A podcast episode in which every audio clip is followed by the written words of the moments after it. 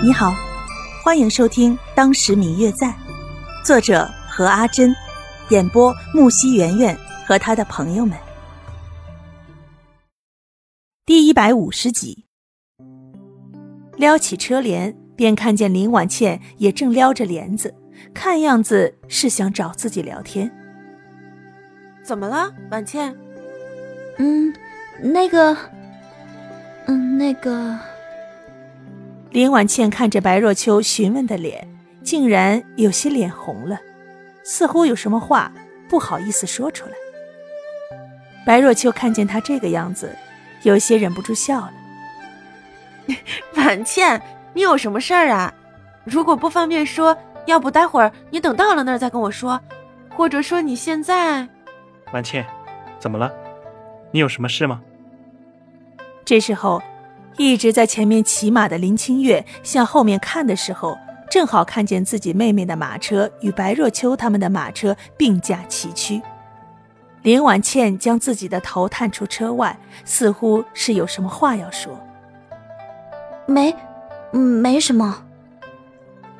林婉倩本来双脸有些微红，看见自己的哥哥看见自己这一幕尴尬的场景，立马坐回了自己的马车，连着答了好几声没事儿，弄得大家都是莫名其妙的。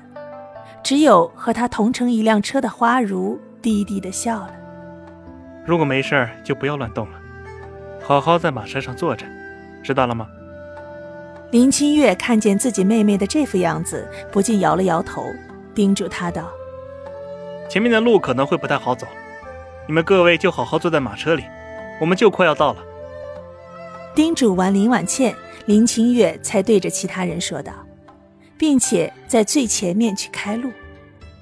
不知不觉之中，他们就已经到了城外的一处乡间小道上。路很窄，一次只能通过一辆马车。前几天刚刚下过大雨，路面还没有干。路面被冲刷之后，有些坑坑洼洼的，马车走在上面实在是不太好走。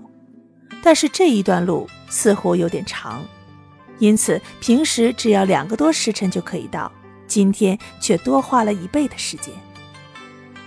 等到林清月一行人到达的时候，已经是晚上了。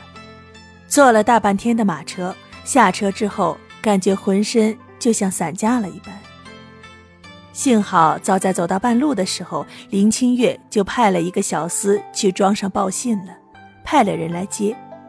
要不然的话，可能在这大晚上的，他们还得在这乡下茂密的树林里寻找半天的路呢。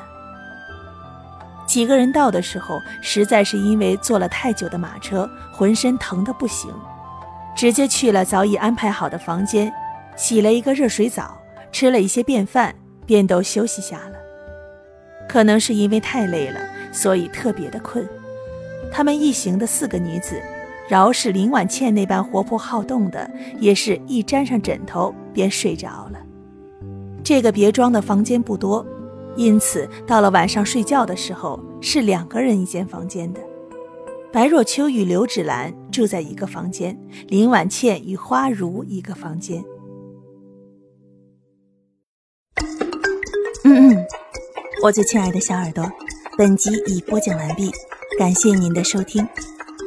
如果你喜欢这本书，欢迎您多多的点赞、评论、订阅和转发哟。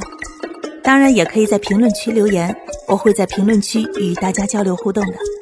喜欢这本书就给它点个赞吧，你的点赞和评论是我们创作最大的动力。